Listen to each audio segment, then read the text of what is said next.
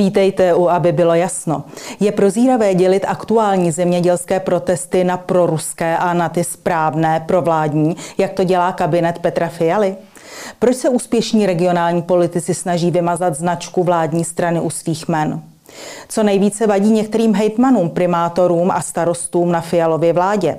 A jaká je budoucnost iniciativy Hlas samozpráv, která nespokojené regionální politiky združuje? Promluví třeba i do letošních voleb? I o tom bude řeč. Pozvání přijal dlouholetý hejtman Pardubického kraje, místo předseda sociální demokracie, právník a nově také předseda spolku Hlas samozpráv, který už od loňského října združuje politiky z regionů, kteří kritizují podmínky pro místní samozprávy. Pan Martin Netolický, dobrý den. Dobrý den. Pane hejtmane, tento týden jsme byli svědky dvou zemědělských protestů. V pondělí protestovali jedni zemědělci v Praze, ve čtvrtek vyrazili jiní zemědělci na protestní jízdy na hraniční přechody i do krajských a okresních měst. Já jen připomenu, že ty pondělní protesty byly podle vlády proruské a ty dnešní jsou zřejmě ty správné, protože ministr zemědělství Marek Výborný se dokonce nechal slyšet, že dnešní čtvrteční protesty vnímá, cituji, jak jako vyjádření podpory jeho mandátu za Českou republiku před schůzí Rady ministrů Evropské unie. Jak vy se díváte na protesty zemědělců a zároveň i na to, jak na ně reaguje česká vláda? Tak já si úplně nemyslím, že je dobré, že se štěpí síly. To určitě není dobré, protože to opravdu potom může vést k různým výkladům postojů a tak dále. Já jsem sledoval jak ty pondělní, tak ty čtvrteční, tedy dnešní, protože točíme tento pořad čtvrtek a Eh, musím říct, že ty požadavky jsou srozumitelné, jasné a eh, nejsou úplně nové. To, že ty čtvrteční jsou, řekněme, více koordinované s ostatními státy V4 a dalšími státy, včetně třeba eh, Rumunska, Bulharska, Litvy, ale podporují je i zemědělci, kteří protestovali před několika týdny v Německu, tak to je pravda. Podařilo se formulovat konkrétní požadavky na Evropskou komisi, protože evidentně situace zemědělců nejenom v České republice, ale v Evropě není úplně ideální a to je, jak pokud jde o tu byrokracii, což teda mimochodem není nic nového, ale zejména eh, dovozy a obchod z třetích zemí, eh, to určitě eh, problém je ale jde samozřejmě o dopady Green Dealu, respektive případné potenciální kompenzace zemědělcům, to je ten čtvrtek. Ale pokud si spojíme důvody, o kterých mluvili kolegové, možná ti radikálnější zemědělci v pondělí, tak těch důvodů je mnohem více. Je to například změna přístupu České republiky Eh, ke společné zemědělské politice Unie a to například ve vztahu zejména ke středním a větším podnikům. Mimochodem, eh, ta změna nastala na přelomu roku 2021-2022 a to, když se eh, retrospektivně vrátíme, o co tam tehdy šlo, tak šlo především o změnu ministra, změnu vlády a také změnu přístupu, tak například takzvané redistributivní platbě, to je platbě jakési dotační podpoře na jeden hektar, kde byly najednou de facto během několika týdnů změněny eh, naše postoje ve vztahu k eh, společné zemědělské politice. A ehm, to, že ta odezva z agrární komory a zemědělského svazu tady byla už v minulosti a že debaty eh, s vládou Petra Fialy probíhají ještě za minulého ministra zemědělství, to je fakt. Čili já bych si z tohoto týdne především rád odnesl nejenom to, že v problémech je evidentně zemědělství napříč Evropou, ale také to, že v České republice existují určité anomálie, které Eh, jsou dlouhodobě eh, slibovány změnit ze strany ministerstva a já pevně věřím, že k tomu dojde. Takzvané eh, vyhodnocení dosavadní společné zemědělské politiky a podpory právě u těch středních a větších. Ono u nás najednou každý, kdo vlastní střední a větší podnik, tak je najednou agrobaron a ono to tak úplně není, protože české zemědělství, bohužel, můžu říct, je prostě anomální, zejména kolektivizací z 50. let a ty dopady jsou tady vidět do dneška, protože máme velké družstevní vlastnictví a podniky eh, nejsou úplně malé a samozřejmě je potřeba toto vnímat. Eh, dnes také, pokud jsem zaznamenal, tak je tady ještě jedna skupina, která eh, nepodporuje ani pondělní, ani čtvrteční protest, a to je asociace soukromých zemědělců, která se od toho distancuje. Nemyslím si, že pro zemědělský sektor je to dobré, protože jakékoliv štěpení sil, tak v tomto slova smyslu nevede úplně k prosazení věcí, které ten sektor potřebuje. Eh, víte, pane Hejtmane, ty protesty obnažily jeden problém, který si myslím, že českou společnost provází už delší dobu, a to je hluboké rozdělení společnosti. Eh, poté, co firma podnikatele Čupra vyřadila produkty firmy jednoho z organizátorů pondělí nedělního protestu pana Jandejska z nabídky jsme to rozdělení viděli naprosto jasně. Někdo rohlíku nadává a odchází od něj, ovšem zase někteří občané tento krok schvalují a podnikatele za něj chválí. A ten argument je jasný. Je to soukromá firma, je to věc pana podnikatele Čupra, čí rohlíky, pardon, čí výrobky bude jeho firma prodávat. Ovšem, vy jste dlouholetý zkušený politik. Pokud přijmeme tento pohled, pak by bylo soukromou věcí majitele restaurace, koho do ní pustí. Soukromou věcí zásilkovny, komu zašle balíček nebo komu ho nezašle. Soukromou věcí majitele věku, koho vyveze vleku, koho vyveze na, na sjezdovku. K čemu může vést taková optika, která chce začít řídit dodavatelsko-odběratelské vztahy podle politického názoru? Tak víte, ono je to složité, přesně jak jste to zakončila. V podstatě jde pravděpodobně o reakci eh, na vztahy pana Jandejska a jeho společnosti k jednak k ostatním zemědělcům a agrární komoře, kterou v minulosti vedl, ale také k některým politickým stranám. A evidentně eh, to pondělí bylo poměrně eh, zvláštní, protože tam se začalo projevovat to, co zmiňujete, a to je poměrně velké štěpení. Já to nepovažuji celkově za šťastné, vůbec šťastné, že se zemědělci dělí, protože to je najednou skupina soukromých zemědělců a pak je to středních a větších podniků. Eh, teď eh, ti takzvaní agrobaroni, nebudeme některé jmenovat, protože jsou v té politice eh, prostě někteří velmi etablovaní, takže já to trošku vnímám tak a vlastně de facto od té doby, co se právě někteří vlastníci zemědělských podniků zapojili aktivně do politiky, tak se to potom projevuje právě i na těch stazích. Samozřejmě nelze to asi úplně oddělit, protože i v minulosti jsme měli šéfy agrární komory, kteří prostě byli politiky, jako třeba pan minister Toman, eh, předchozí eh, šéf eh, nebo prezident agrární komory. Každopádně máte pravdu v tom, že to nejsou úplně nejšťastnější přístupy a mě to osobně mrzí, protože měli bychom se vrátit k věcnosti těch protestů. Já třeba se domnívám, že ty zemědělské svazy, ať je to zemědělský svaz, Český zemědělský svaz nebo agrární komora, tak pochopitelně jednají s každou vládou, bez ohledu na to, jak, jak je složená z politického hlediska. Logicky, protože to nejsou politické organizace. Ale někteří se snaží prostě škatulkovat a potom to vede k těm vývodům, o kterých hovoříte. Eh, obraťme nyní list. Vy jste se netajil tím, že jste volil v prezidentských volbách prezidenta Petra Pavla.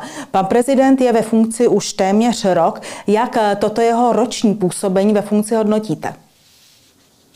No, eh, to je dobrá otázka. Byl bych asi neutrální. Byl bych asi neutrální, Eh, protože ničím mě pan prezident extra nenaštval, ale zároveň eh, mě ani nějak extra nepotěšil. Mám ten postoj opravdu takový eh, ambivalentní. Nevím, jestli je to dobře, protože politik by měl vyvolávat nějakou emoci, možná i silnější emoci, ať pozitivní nebo negativní. To znamená, že by za sebou měl mít odpůrce a na druhé straně příznivce. A to si myslím, že tady s odstupem času vidím, že zatím ten pocit mám takový nějaký. Takže já stále čekám, eh, byť se pan prezident snaží jezdit do regionu, což eh, jeho předchůdce dělal taky, eh, na druhé straně otevírá některá témata, někdy mě přijdou trošičku umělá, zrovna v některých časech, jako třeba problematika eura, která si teda nemyslím, že je zrovna na stole, ale vedly se o tom debaty poměrně dlouho. Takže ty moje pocity jsou v této chvíli v této chvíli skutečně neutrální. Máte pravdu, že kdyby jeho oponent byl prezidentem republiky, tak to ve mně určitě emoci vyvolává, to bez sportu. Eh, vy jste místo předsedou sociální demokracie, která se loni vzdala své dlouholeté značky ČSSD a provedla rebranding, po kterém se snaží ucházet o pozornost veřejnosti jako socdem.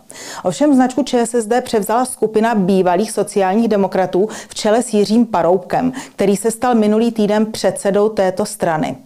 Eh, jak se na tuto situaci, řekněme, rozkol díváte? Jak moc to podle vás poškodí stávající sociální demokracii, tu, ve které jste vy, tedy tu socdem? Eh, nelze úplně predikovat, co eh, se stane. Já se domnívám, že ta skupina politiků je skutečně odlišná od dnešní socdem sociální demokracie. Já se domnívám, že ten rebranding byl správný, protože eh, ty názvy, které vznikaly u politických stran, ty dlouhé názvy, tak vycházely ze situace počátku 90. let, dokonce to byla i reakce na rozdělení Československa, to je potřeba zmínit, protože původní to byla československá sociální demokracie, pak ČSSD česká. To znamená zkrácení na socdem a sociální demokracie, to si nemyslím, že je úplně špatně, protože to ten světonázor a tu ideovou stránku a hodnotu vyjadřuje. Na druhou stranu, to, že Jana Wolfová využila nějaké příležitosti, tak je to mazaný krok.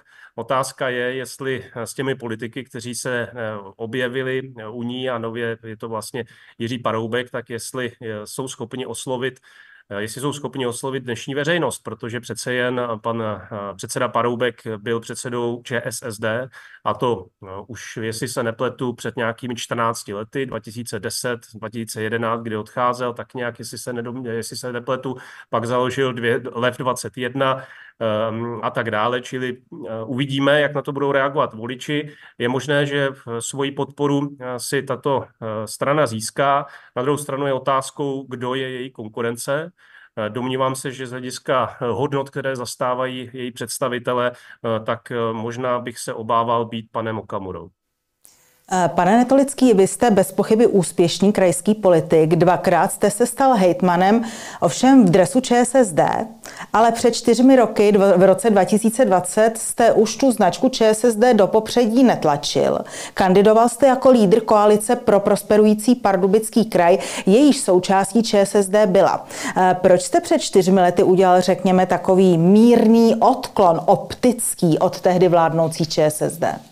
No, všimněte si, že na rozdíl od jiných politiků, kteří to tehdy označovali, eh, že se stydím a schovávám za sociální demokracii, eh, tak že jsem eh, našel jiné uskupení, volební uskupení, tak ti lidé, kteří mě tehdy kritizovali, tak dnes už členy sociální demokracie často nejsou, což je pěkné, že v té době byli pravověrní a dneska už členy nejsou, zatímco já ano.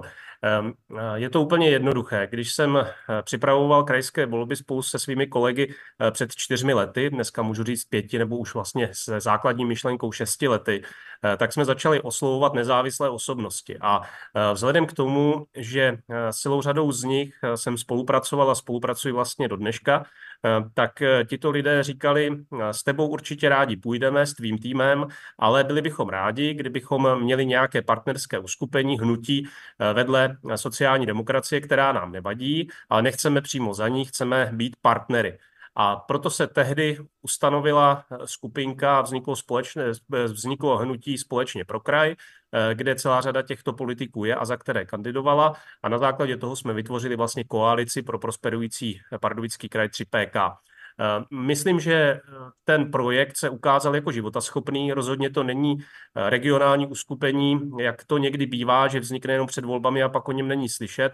My jsme se scházeli pravidelně v jednotlivých částech kraje, dokonce jako zastupitelé, členové toho klubu 3PK. Navštěvovali jsme jednotlivá místa činíme tak eh, do posud, protože chceme eh, se věnovat regionu. Já skutečně, jak jste zmínila, eh, se považuji za regionálního politika, protože jestli se v něčem regionální politika liší od té centrální, tak to je věcnost a eh, také eh, konkrétnost, což u té centrální často vůbec nevidíme. A eh, můžu říct, že všichni si myslí, že v politice je největším snahou každého politika dosáhnout toho, že se dostane do poslanecké sněmovny. No já když vidím tohle volební období, tak paradoxně pan předseda Babiš, který říkal, že sněmovna je žvanírna a že ho nebaví, tak nejvíc v tomto volebním období mluví on a ještě jeho kolega z opozice a to jsou hodiny a hodiny. A to je přes přesně ono. Já chci abstrahovat v tuto chvíli, kdo jak dlouho mluví. Na druhou stranu eh, nejsem zrovna ten, který by to chtěl poslouchat. Takže, takže eh, ta regionální politika je o něčem jiném a já jsem především rád, že v regionu to takto nevnímáme jenom my jako 3PK, ale i kolegové třeba z Koalice pro Pardubický kraj a nebo další eh, regionální strany a že jsme schopni řešit konkrétní problémy. Ostatně toto volební období, tak jak vnímám, tak je de facto nejnáročnější z hlediska investiční, protože třeba příští týden otevíráme největší stavbu, co jsme kdy jako Pardubický kraj realizovali a to je pavilon urgentních oborů v Pardubické nemocnici za 2,5 miliardy a tak dále, což jsou výsledky kontinuální práce, která určitě přesahuje jedno volební období. Pane Hejdmane, vy se angažujete v iniciativě Hlas samozpráv. Abych ji divákům přiblížila, je to iniciativa, která v tuto chvíli združuje regionální politiky, starosty, primátory, radní, kteří mají zkušenosti s prací v samozprávě a domnívají se, že současná vládní politika ohrožuje pozice samozpráv, zejména z hlediska financování. Argumentujete také tím, že samozprávy se ukázaly být daleko lepšími hospodáři než vláda. To znamená, že komunální a krajské veřejné rozpočty jsou dlouhodobě jako celek zdravé, na rozdíl od rozpočtu státního. Co vám nejvíc vadí na vládní politice? No, pokud jde o hlas samozpráv, tak je to přesně o tom, a on to vystihuje i ten název, že chceme být v některých tématech víc slyšet. A to nejenom jako kraje, ale týká se to pochopitelně i obcí. Obcím a krajům je vyčítáno, že mají eh, saturované rozpočty, že jsou schopni eh, investovat a že mají nějaké peníze na účtech. To říká pan ministr financí, který se podívá na sjetinu, kterou mu dá eh, jeho příslušný odbor a říká, oni mají dost peněz. No ale už tam není to ale. Za prvé, se nezmiňuje, kolik z těch peněz je za závazkovaných, čili to nejsou volné peníze, které může stát Eh, stáhnout pro potřeby, jak jsem například slyšel teďka eh, z nějakého návrhu Národní rozpočtové rady, to mě přišlo úplně mimo, protože eh, to by bylo na hraně vůbec práva na samozprávu, se kterým je spojeno nejenom Eh, tedy rozhodování, ale je to také financování jednotlivých svěřených aktivit. Ale především eh, rozhodování vlády v současné době, když se podíváme prakticky na jakoukoliv svěřenou oblast, tak nás eh, dosti, dosti ovlivňuje. Je to zdravotnictví. Minulý rok schválení změn v zákonníku práce, dokonce si troufnu říct, že ne, některé změny nebyly úplně vyvolané z hlediska tedy území a najednou podívejte se problematika Eh, nedostatku lékařů, nedostatku zdravotnického personálu, která se obnažila. Eh, I hned poté eh, školství, Eh, nepedagogičtí pracovníci, eh, řešení financování ve školství a de facto nepokrytí veškerých potřeb eh, z hlediska území a jednotlivých škol, to naštvání, které bylo mezi starosty, krajskými politiky, ale i řediteli jednotlivých škol, tak bylo enormní a to na všech stupních regionálního školství, mateřského, základního i středního školství. Tento týden zemědělství, jestli se někdo domnívá, že to se netýká samozpráv, samozřejmě týká. Zemědělské podniky jsou de facto prvními, se kterými spolupracují starostové na eh, jejich eh, území, pokud tam mají eh, své sídlo, anebo alespoň nějakou pobočku nebo nějaké hospodářské stavení, tak samozřejmě ta spolupráce intenzivní, stejně tak jako krajů.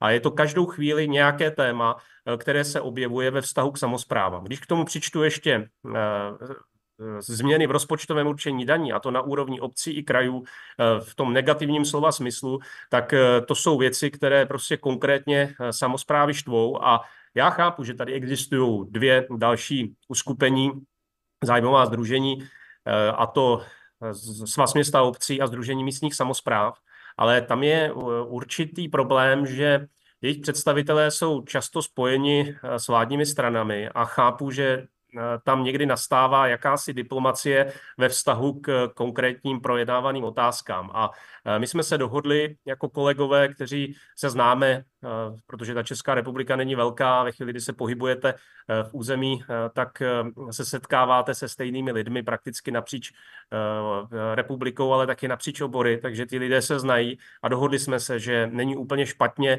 říkat názory nahlas, otevřeně a slušně, kultivovaně si říci o své místo, protože není možné prostě neustále přistupovat restriktivně k samozprávám, což je nedílná součást demokratické společnosti.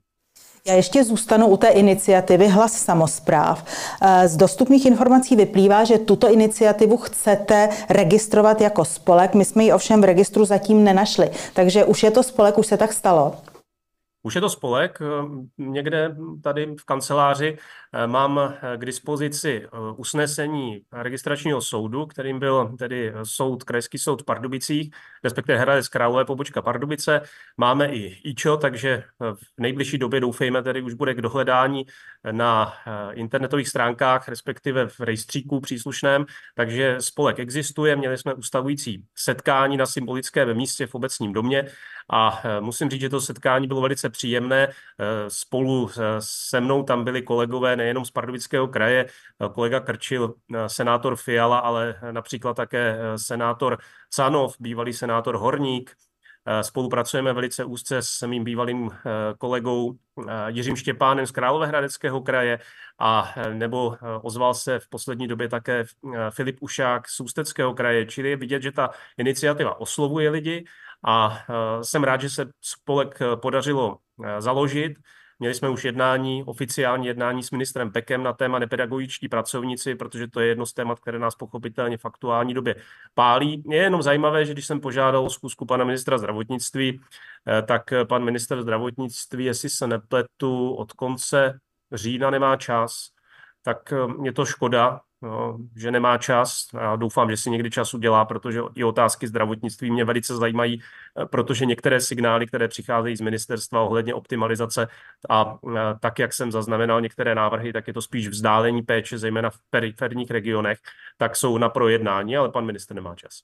Eh, vy jste předběhl mou otázku, já jsem se chtěla zeptat, které další starosty, hejtmany, primátory vaše iniciativa združuje. Takže kromě těch, které už jste vyjmenoval, vzpomenete si ještě na nějaká další jména? Říkal jste, že to je v podstatě iniciativa napříč všemi kraji nebo řadou krajů. No, tak uh, jednáme samozřejmě i s, se zástupci z dalších krajů, a to z kraje Vysočina, z Jihomoravského kraje, Severomoravského kraje, ale vzhledem k tomu, že zatím ta jednání jsou v počátcích, tak nechci úplně říkat, ale naším uh, snahou je, abychom zastupovali nejenom samozprávy územní, ale také profesní a jednou z nich je například hospodářská komora, takže eh, mezi našimi příznivci jsou už i zástupci hospodářské komory a samozřejmě jednáme i se zástupci agrární komory, protože to je také eh, profesní samozpráva a eh, dokonce vznikla ze zákona stejně tak jako hospodářská komora. Čili naší snahou je zastupovat nejenom území z hlediska tedy územních samozpráv na úrovni krajů a obcí, ale také profesních samozpráv. Eh, blíží se krajské volby, budou na podzim letošního roku a z dostupných vypl- eh, informací vyplývá, že někteří politici chtějí napodobit svým způsobem váš úspěšný model před těmi čtyřmi lety. Například nyní pan hejtman Kuba, který je z ODS, tak má eh, billboardy, na kterých není ta značka ODS. Ale na to se nechci ptát. Já se chci zeptat na to, jestli hlas samozpráv má nějaké politické ambice právě v těch letošních krajských volbách, protože vy jste se nechal slyšet, že napříč republikou je spousta politiků, kteří mají chuť být činní v samozprávě, ale zároveň jsou zklamaní z toho, co dělají ty strany, za které v minulosti kandidovali. Ten spolek je spolkem proto, že může být jakousi platformou právě pro spojení těch, kteří napříč republikou fungují v samozprávě. A jak já jsem zaznamenal už v minulosti, jak starostové chtějí takzvaně síťovat, být ve spojení s ostatními kolegy, vyměňovat si zkušenosti a jsou právě zklamáni a často odcházejí, eh, byť byli třeba jenom příznivci daného uskupení a chtějí třeba příště eh, kandidovat za někoho jiného. Eh, to, to, na co se ptáte, je zajímavé v tom, že třeba kolega Jiří Štěpán velmi zvažuje, jestli pod značkou hlas samozpráv přímo nekandidovat. Byla by to koalice součástí by byla sociální demokracie, protože i on je součástí sociální demokracie, ale ve spolupráci s jinými regionálními uskupeními.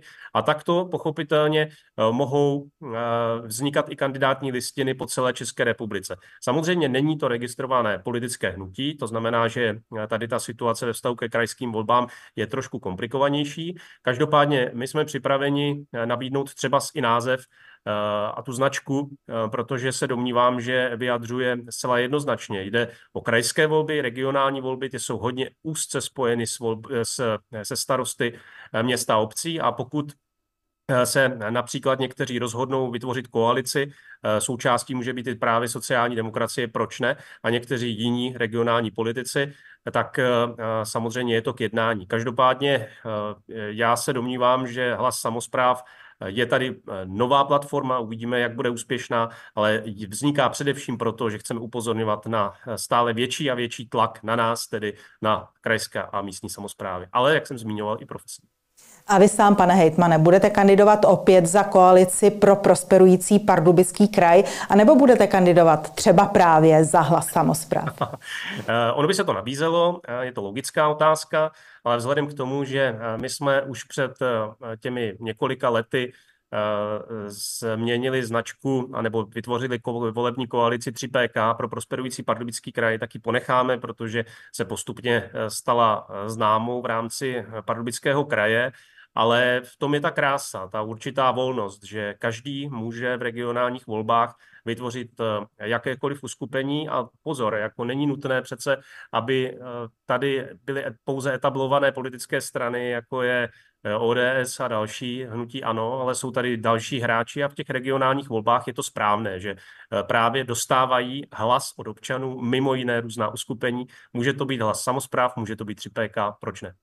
Vy jste se vyjádřil v tom smyslu, že regionální politici jsou často šikovní lidé, kteří ale spojili jsme jméno s některou politickou stranou, která je zklamala. O tom už jsme hovořili. Možná i proto vznikl hlas samozpráv, ta platforma. Ale řekněte, které strany podle vaší politické zkušenosti, a vy jste s těmi lidmi v kontaktu, které strany je zklamaly nejvíce? Ony starosty, primátory, hejtmany, ony regionální politiky, se kterými jste v kontaktu? No tak jsou to ty strany, které eh, nejvíc vyvolávaly eh, očekávání, zejména u jejich členů, protože se domnívali, že když se dostanou například do vlády, eh, takže budou nadále zastávat a hlasitě zastávat jejich postoje a názory. Velmi mnoho lidí, kteří se mnou hovoří, tak je zklamáno například z některých postojů stanu. Ale to je prostě i o tom, že ten stan, a to je potřeba zdůraznit, tam bylo velice chytré a velice dobrý marketingový tah, že se jmenuje starostové a nezávislí, protože starostové obecně eh, mají velkou důvěru veřejnosti. Je to vždycky eh, skupina lidí, kteří eh, mají kolem 60 až 70% jestli se nemýlim, důvěry veřejnosti, na rozdíl od ostatních. I hejtmani jsou na tom hůře než starostové.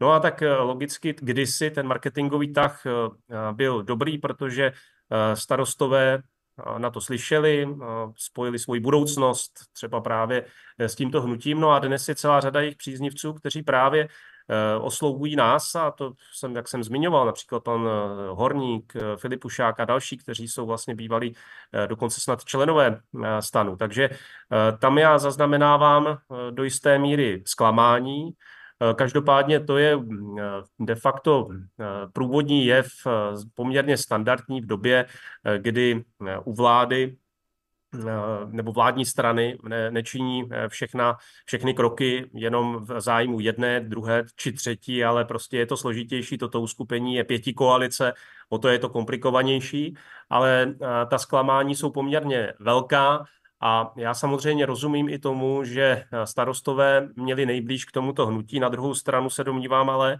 že toto hnutí nemá eh, jaksi patent na starosty a je potřeba třeba i právě hlasem samozpráv dát, dát najevo, že jsou tady určité další organizace a další lidé, eh, kteří pochází z území anebo z města obcí.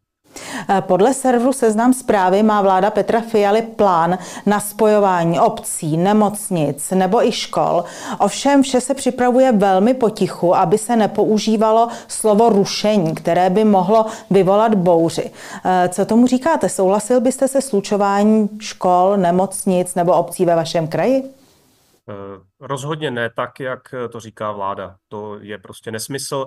Od toho je tady samozpráva, na kterou byly eh, de, převedeny kompetence v rámci tzv. decentralizace.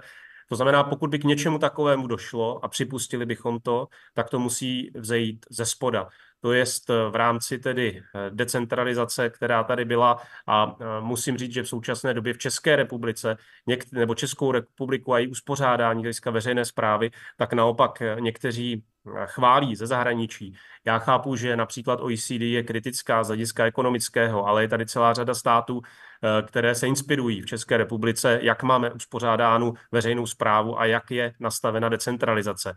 Opět, pokud mluvíme o spojování, o tom tady už mluvil kdysi pan minister Kalousek. Ono je to docela vtipné, že pan minister Kalousek kdysi na jednom fóru, myslím si, že v rámci strojírenského veletrhu, mluvil o tom, že by snížil počet obcí, aby pak následně velmi rychle změnil svůj postoj a vytvořil eh, koalici STAN TOP 09, eh, volební koalici. To jsou takové docela zajímavé veletoče, které někdy nastaly, ale já bych chtěl zdůraznit, že samozpráva, právo na samozprávu je ústavně garantované právo, nejenom článek 8, ale i hlava 7 ústavy České republiky eh, a tady bychom měli vycházet z toho, že samozpráva je vlastně ze spoda, že nějaký kolektiv, nějaké území se chce vlastně združit eh, a rozhodovat o svých věcech samo. A to je eh, záležitost, která je podstatná a opět v demokratické společnosti je to její základ, jeden ze základů. Vedle moci zákonodárné, výkonné a soudní, tak často bývá uváděno i právo na samozprávu. To znamená, že mohou být ekonomické důvody jakékoliv, ale mělo by něco takového, pokud vůbec, nastat ze strany těch, kterých se to týká, a ne z hora.